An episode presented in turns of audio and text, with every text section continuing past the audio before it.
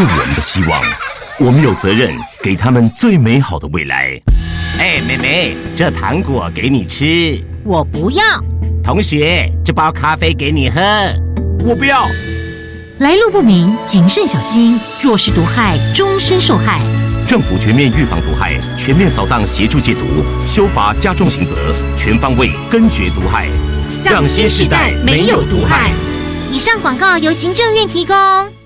十二年国教新课纲将在一百零八学年度开始实施，你知道有哪些改变吗？有哪些应应的配套措施？有哪些学校的试行经验呢？为了满足大众对新课纲知的需要，教育部课程协作中心每个月十号发行电子报，传递新课纲相关资讯。掌握新课纲最新讯息，快上网搜寻教育部课程协作电子报。以上广告由教育部提供。各位听众朋友，大家好，我是蓝屿高中学务主任陈淑贞。今年的中信杯黑豹旗棒球大赛在十月十三号开打喽，希望大家可以一起用你的热情来支持我们的年轻人。这是一场凝聚全台湾高中生棒球队的一场赛事，欢迎您用实际行动给我们的孩子做最大的后盾。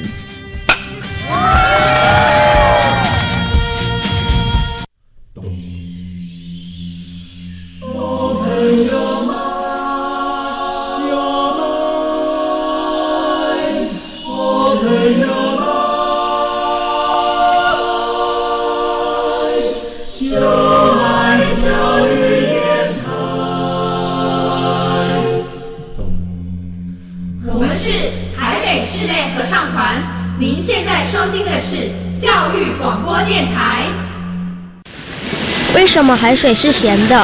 好奇。原来彩虹不只有七种颜色。观察。我对于气候变迁的议题很感兴趣，想要多多了解。探索。我想发明一种可以让我自动上课的机器人。创意。小发现，小发现，小发现，小发现，小发现。小发现，大科学。小猪姐姐制作主持。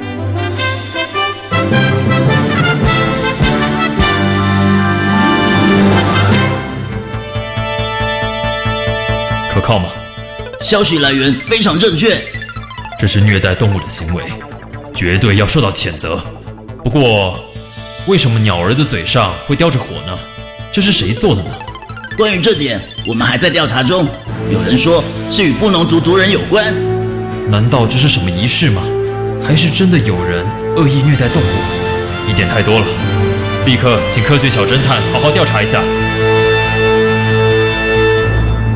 小发现，别错过。大科学过生活。欢迎大家收听今天的小发现大科学，我们是科学小侦探。我是小猪姐姐，我是倪晨凯，很开心呢，又在国立教育广播电台的空中和所有的大朋友、小朋友见面了。请问一下，陈凯，你喜欢动物吗？喜欢。哎，你最喜欢的动物是哪一个？我最喜欢鱼，因为它们在水里都很悠游自在，而且我也想像它们一样在水里可以游很快。哦，因为呢，陈凯是游泳高手，所以你想要像鱼一样可以游得很快，对不对？然后每一次都可以拿金牌。对。好，那请问一下，喜欢动物的陈凯啊，如果你发现有人在虐待动物的话，你会怎么做呢？我应该会赶快打电话报警，不然就是打给动保集团。嗯，因为你觉得虐待动物这种行为是很不应该的，对不对？哈，所以呢，要赶快请大人来帮忙处理哦。真的，其实啊，动物呢跟人类一样，都生活在地球大自然当中哦。所以呢，我们应该呢要跟他们和平相处，也应该要尊重他们。少了任何一种动植物呢，可能对于生态的平衡都会造成影响哦。所以呢，大家从生活当中，真的要好好爱护这些动植物哦。那在台湾呢，有十六个原住民族，那每一个原住民族的朋友呢，对于大自然的动物呢，都保持着友好以及尊重的态度。每一个原住民族呢，可能都有一个对他们来讲很重要的动物哦。那小猪姐姐来考考陈凯，你知道对于达悟族的朋友来讲，哪一种动物很重要吗？飞鱼，bingo，你答对了。那对于泰雅族的朋友来说，哪一种动物很重要呢？犀利克鸟。哎，犀利克鸟呢？对于泰雅族的朋友来讲呢，是占卜鸟。出门做什么事呢，都要听听它的叫声哦。那对于呢，在日月潭的少族朋友来讲，哪一种动物很重要呢？白鹭。嗯，你答对了。那对于布农族的朋友来讲，哪一种动物很重要呢？白布蛇和红嘴黑背。哇，没想到呢，陈凯不只喜欢动物，对于我们原住民朋友呢也非常的了解哦。那刚刚呢，在节目的一开头，我们听到了一个案发现场，这个案发现场呢，感觉就跟虐待动物有一点点关系。请问一下，陈凯，听完了这个案发现场之后，你觉得有什么样的疑点，或是有什么样疑惑的地方呢？为什么鸟嘴上会叼着火呢？我觉得不可能是虐待动物。呃，为什么你觉得不是虐待动物？因为鸟不会主动叼着火啊，它会觉得好烫，对不对？对，还赶快把它丢掉。嗯，所以你觉得虐待动物的可能性很低？那你觉得为什么鸟的嘴上会叼着火呢？那搞不好是有任务要帮别人取火。哎，我觉得你这个推断很有道理耶。那到底是不是就是像陈凯所说的呢？接下来呢，我们就来听听看科学搜查团他们调查的结果哦，来了解事情的来龙去脉到底是怎么一回事呢？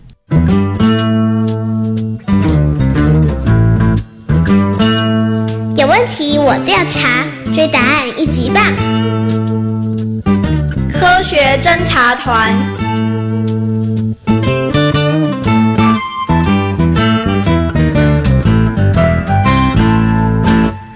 久很久以前，布农族的祖先们因为肥沃的土壤、湿润的气候、农作物丰收，过着幸福的日子。但时间一久，原本认真勤奋的族人们，因为连年的丰收，因此变得好吃懒做，甚至还残害无辜的动物们。这样的行为激怒了天神。我一定要好好惩罚你们！天神在盛怒下下起了暴雨，一连好几个月的狂风暴雨，使得溪里头的河水水位不断的上升。怎么办？我们的房子就快要被淹没了！啊，请不要再下雨了！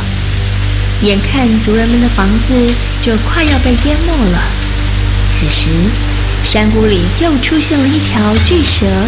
把山谷里头的通道全都阻挡了起来，使得河水无法往下流，整个山谷和部落全陷在汪洋中。不行，我们得赶快离开这里，否则大家恐怕会性命不保的。那那那要去哪里呢？哎呀，不管去哪里，我得先离开这里。布隆族的祖先携家带眷，连夜的四处逃窜。由于仓促逃命，根本来不及携带任何的粮食家当，最后大家来到了玉山的山顶。一伙人心里想，来到这么高的山顶上，应该没有灭顶的危机。但没想到，另外一个棘手的问题正在等着族人们。还好，我们及时行动，否则连小命都不保。啊！糟了！呃，什么事？哎呀，匆忙之中，我们什么东西都没带，要怎么在这高山上生活啊？因为事发突然，食物、火种、生活必需品全都忘了带。本来大家还以为能够来到玉山山顶逃过一劫而高兴，但是没想到，孩子饿得放声大哭。无计可施的妇女眼泪直流，族人们一个接着一个生病。大家别沮丧，我们可以靠狩猎为生，但没有火种，难道要大家吃生的食物吗？原以为找到了解决的办法，但是少了火种，根本无法烹饪，到底该如何生活呢？就在此时，长老们决定要请族里头最有力气的勇士到山的另一头去取火苗。现在我们要派一名勇士到另一座山头取火苗，解决山上湿冷以及煮饭的问题。但是到另一个山头取火苗是很危险的工作哎。没错，虽然我们是神射手。但却不会游泳。族里的年轻人一听到要跋山涉水，个个全都躲了起来。长老们看到年轻人这么胆怯，心里头好失望。就在这个时候，水边的癞蛤蟆听到族人们的叹息声，他不忍族人们就此死去，于是他自告奋勇：“长老，让我去吧。”你。真的愿意去吗？真是太感谢你啦！癞蛤蟆在族人们的期待下展开了行动。一片荒凉中，癞蛤蟆奋力地滑动了双手和双脚。不知道游了几天几夜，它终于取得了火种。之后，它将火种放在背上，奋力地游回玉山的山顶。太好了！癞蛤蟆回来了，我们得救了！癞蛤蟆受到了英雄式的欢迎，每位族人都开心得不得了。他们心想，有了火种，再也不用过饥寒交迫的日子了。哎，火种嘞？没想到，当大家伸手要拿火种的时候，却发现火种全湿了，因为癞蛤蟆是在水里头游回来的。火种因为浸在水中而湿透，湿哒哒的火种根本发挥不了什么作用。呃，火种全都湿了，白忙了一场。这这下子该怎么办呢？就在大家不知道该如何是好时，海皮斯鸟红嘴黑背出现了。他表示愿意帮助族人到另一个山头去拿火种。我去，我去！红嘴黑背的出现带给族人们一丝希望。他努力的飞呀飞的，不一会儿的功夫就飞到了山的另一头，而且用嘴巴把火种紧咬着不放。由于火种的温度越来越高，有好几回他忍不住想要放下嘴中的火种，但是为了拯救不农族的族人。他最后还是决定紧咬着不放。高温下，鸟嘴因为火烧，由黑色烧烫成了红色。最后，海皮斯鸟成功的把火种带回了玉山的山顶。海皮斯鸟，辛苦你啦！有了火苗，我们终于不用再过着寒冷和饥饿的苦日子了。我们实在非常感谢癞蛤蟆的英勇。和海皮斯鸟的牺牲奉献，才让我们能够度过这次的难关。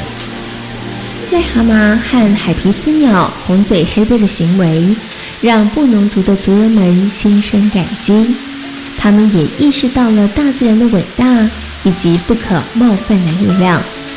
当天神看到族人们懂得反省以及珍惜之后，才命令雨神停止降雨。雨神呢？布农族人已经得到教训了，停止下雨吧。虽然雨停了，但是山谷已经变成了一个巨大的湖泊，洪水不退，万物也无法顺利生长。天神啊，我们都得到教训了，请为我们解决大洪水的问题吧。从这一次的教训里面。我们已经知道和大地万物共存共生的道理。看到布农族族人们反省以及改过的决心，天神命令一只巨大的螃蟹解决洪水的问题。大螃蟹用它的大螯把巨蛇剪成了两半，堵住山谷的洪水也慢慢的得以宣泄。就这样，布农族族人的生活。终于恢复平静。他们也深刻的记住了这次的教训，再也不敢冒犯大自然。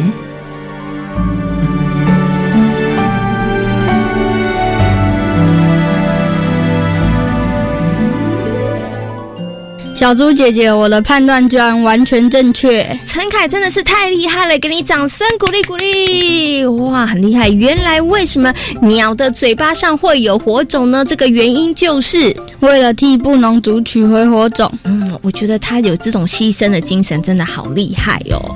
那请问一下陈凯啊，你觉得有火真的很重要吗？很重要啊，很重要啊！为什么呢？因为火能拿来煮食，也会发光，而且还会有热源。如果我们的生活当中没有了火，就也没办法发电，不能煮东西，冬天也不能取暖。好像很可怕，对不对？对，嗯，陈凯，你知道以前的人是怎么样生火的吗？钻木取火。嗯，可能很多的小朋友都跟陈凯一样知道钻木取火。那你会钻木取火吗？不会，你不会钻木取火。对，那你会别种那个生火的方法吗？会。哎，你还会哪一种啊？它是利用一根弓，然后呢上面插着一根木棒，来回左右的转动那只弓，就可以让木棒在木头上面取出火来。哇，听起来很厉害耶！陈凯，你怎么会知道这种方法的？这其实也是一种原住民的生活方式。哇，好厉害哦！那原住民朋友呢？除了刚刚呢陈凯讲的这种生活的方式之外，还有哪一些方式呢？然后钻木取火，它到底是怎么一回事呢？接下来呢，就进入今天的科学库档案，邀请科学高手来告诉大家哦。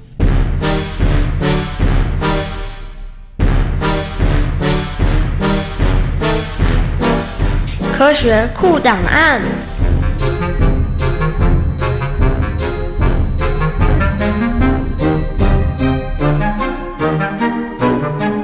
科学高手出列。傅立玉教授，清华大学师资培育中心教师，专长科学教育、原住民教育。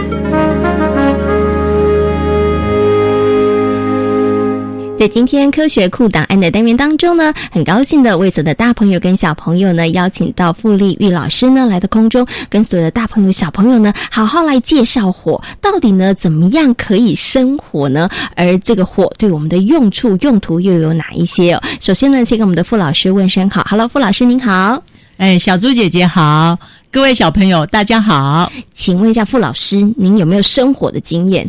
有小的时候，呃，去露营的时候，真的。那您觉得生活容不容易啊？很难，我也觉得好困难哦。如果我们可以不用生活的话，就可以吃饭，多好啊！但是现在是不用生火啊，因为我们现在有很多的工具，对不对？可是以前呢，真的很不容易，要生火真的好困难哦，非常困难，而且烟一直冒就掉眼泪。是，可是，在我们生活当中，火真的是非常非常的重要哈。那我想呢，要先请傅老师跟所有的大朋友小朋友呢来谈谈，哎，到底怎么样可以有火？怎么样才可以让我们看到这个熊熊火焰然后冒起来呢？其实呢，火它是燃烧之后所产生的一种现象，会有会亮亮的啊，啊，会热热的啊。那么燃烧呢，它基本的条件要具备：第一个要有可以燃烧的东西，是；第二个呢，要有帮助燃烧的东西，像空气啊。是。所以大家在生火的时候，是不是会一直扇拿着一个纸片啊，一直扇？那个就是说，让了更更多的空气啊，可以流通这样子。啊，最后呢，还有一个很重要的就是，呃，要达到可以燃烧的温度，是那个叫燃点。是，那么不一样的东西呢，它燃点是不一样。嗯哼，啊，各位小朋友，你会发现有些东西呢，一下子就烧起来了。嗯，那有些东西呢，哎，好像烧半天呢，还是烧不起来。是，嗯，那就是。燃点不一样哦，所以怎么样可以起火？那就是呢，有三个很重要的要素。第一个可以燃烧的东西，我们可以称它为燃料吗？嗯，可燃物哦，可燃物哈。那再来呢，就是它有空气，对，助燃物是。然后呢，最后一个就是要有燃点，哎，可以燃达到燃烧的温度。是，所以就是可燃物、助燃物跟燃点这三个非常非常的重要。好，可是啊，我们的原住民朋友，以前原住民朋友真的好聪明哦，因为呢，他们可能在山里面要打猎啊，或者是呢，他们要耕作哈，所以他们其实有很多很多不同的生活的方式。所以呢，我想接下来呢，就请我们的傅老师来。跟大家谈谈原住民朋友他们怎么样利用了哪一些东西，然后呢来生活呢？呃，在呃过去呢，呃原住民在山林里面，呃也不像我们说哦有火柴啊，有瓦斯炉啊什么那么方便。呃，通常呢老人家呢他会用一块铁哦，还有石头，是那一般我们叫做打火石。那因为呃把这个铁跟石头呢两个摩擦，让它产生火花。那产生火花呢？我们这时候呢，那我们的原住民的老人家很聪明，他就用芭蕉丝，是，哎，就是芭蕉的纤维啊，然后呢，做成呃，当做是一种火种，嗯啊，因为芭蕉丝呢，它又很细，那空气呢，很容易呢跟它接触，哦，是，哎，那这时候很容易就烧起来，然后烧起来之后呢，再赶快再拿其他呢比较干燥的一些呃。呃，木材啦，比较小的木头是就可以燃烧起来。是哦，OK，所以他们是用打火石，对不对？哈，然后呢，再利用这个芭蕉丝，这样可以快速的，然后就可以燃烧起来，火焰产生。哦，OK，好，这个是一个很聪明的方法，也是老祖先们他们其实在生活当中就地取材，然后想出来可以这个生火的快速的方法哦。好，那其实啊，提到火呢，提到这个温度呢，就会让小猪姐姐想到最。近啊，今年天气好热好热，所以呢，好多国家他们就会发生森林大火。对，为什么会这样子呢？呃，森林大火它产生的原因其实呃非常复杂，但是呃，我们最容易注意到的就是说人呐，呃，比如说我们到森林里面。不要随便用火，嗯，那么要用火的时候呢，就必须要控制。那么为什么像最近天气热呢？就好像常听到会哪里森林起火是什么？那么因为天气热的话呢，森林里面那些地上啊会产生很多枯叶啊，嗯然后这些叶子呢，它因为晒太阳啊，还有就是温，那温度高了，慢慢慢达达到它的燃点之后呢，然后又有空气啊，然后很容易就烧起来了。哦，那烧起来的时候如果没有被控制住的话，那么它就一直烧，一直烧，是就变成我们看到的那个森林大火。嗯，OK，好，所以呢，为什么会产生森林大火？刚刚其实老师要讲有很多原因啦，有的时候可能是人为的，就是有人可能去露营啊，没有把火这个扑灭的话，那也有可能会造成这样的灾害。所以这个呢，也是要提醒所有的大朋友跟小朋友要特别注意的哦。尤其像现在好多的大朋友跟小朋友都喜欢露营，其实这是一个很棒的户外活动。但是如果你在露营生活的时候，也请你要特别的留心跟注意哦。那今天呢，也非常谢谢呢，傅丽玉老师跟所有的大朋友跟小朋友做这么精彩的分享跟说明，谢谢傅老师。哎，谢谢。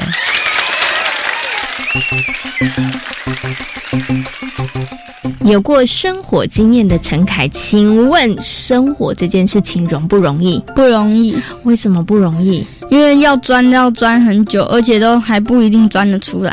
就是你要花很多的力气，花很多的时间，一直做，一直做，一直做，然后最后不一定还会成功。对。那你有露营的经验吗？有。露营也要那个生活，对不对？对。那露营生活。你们也是用这种方法吗？不是，我们都直接用打火机，所以速度比较快，对不对？对。所以现代人真的很幸福，可以用比较快的方式，然后就取得火源，不用像以前的人好辛苦啊，又用很多的方法，又用弓箭啊，又用木头的方式来生活哈。好，那陈凯呢？刚刚提到了你有露营、有野外生活的经验，请问在野外生活的时候有哪些需要注意的事情呢？不要烧到别的植物，而且还要记得灭火。你们每一次都有做好吗？有哇，那真的是很棒。那除了刚刚陈凯讲了这两点之外，在野外生活还有哪一些需要注意的事情呢？接下来呢，就进行今天的科学生活，Follow me，来跟所有的大朋友、小朋友一起分享哦。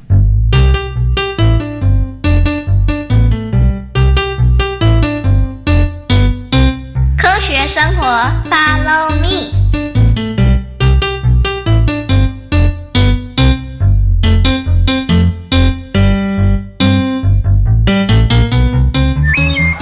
刚刚老师说的，大家都清楚了吗？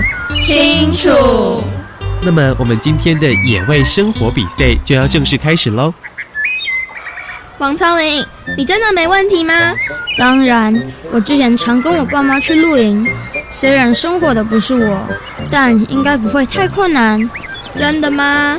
你放心啦，我觉得张政伟他们那组问题可能比较大。为什么？因为有许芳玲呀。我好像听到有人在说我的名字哦。没什么事啊，我只是关心一下你们那组的生活速度。我们那组才不会有什么问题，因为张政伟可是露营高手，王超明也是哎。许芳玲，会不会最后就是我们两组争第一名？等等，应该是我们这组获胜的几率比较高吧？为什么？因为陈美美力气比较大，比较能煽风点火啊。哦，王超明，你很过分哎！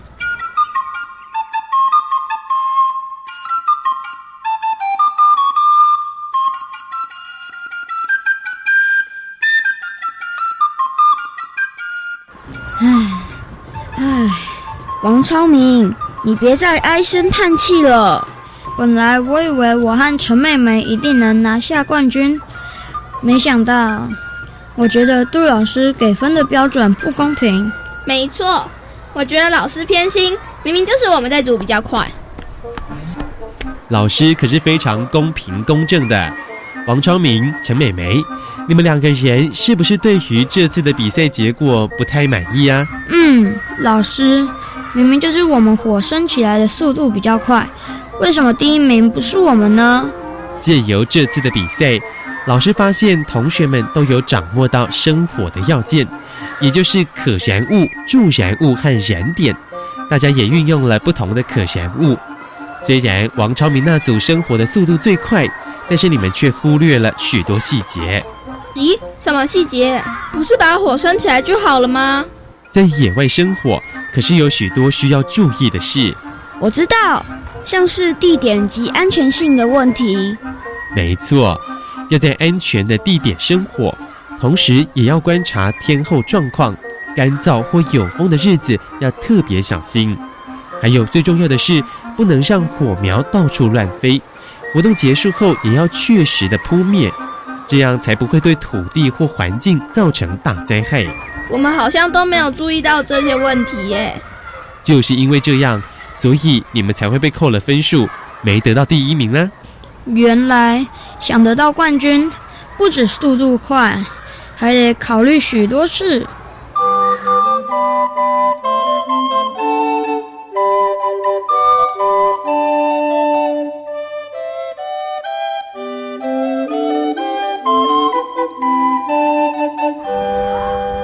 王昌明，这是什么？喏，野外生火圈插表，是让大家到野外生火时可以检测的表格吗？宾果，答对了。张政委，你真的是我的好妈姐。这张表可是我跟王超明经过惨痛的教训而来的。我们希望大家不要重蹈覆辙，犯我们犯过的错误。没错。其实，野外生火只要一不留心，就有可能对自然环境造成伤害，所以真的要小心、小心再小心。所以，只要照我们设计的表格好好的检查，应该就不会犯错了。这张表可是我们收集了不少资料，请教杜老师之后才做出来的。看来，你们虽然没得到野外生活比赛的冠军。但却有了很棒的意外收获，没错。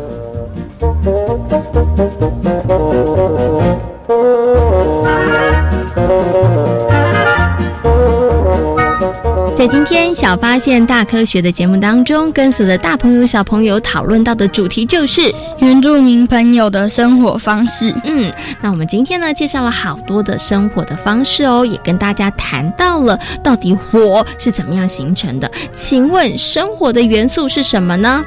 嗯，好像是空气、燃点跟燃料。哎，没错，要有空气，要有燃点，也要有燃料哦。那火对于我们的生活来讲重不重要呢？重要。那为什么很重要呢？因为火不但可以发电，煮食也会发光，还还还会产生热能，对不对？我们生活当中没有火，真的是很可怕的一件事情哦。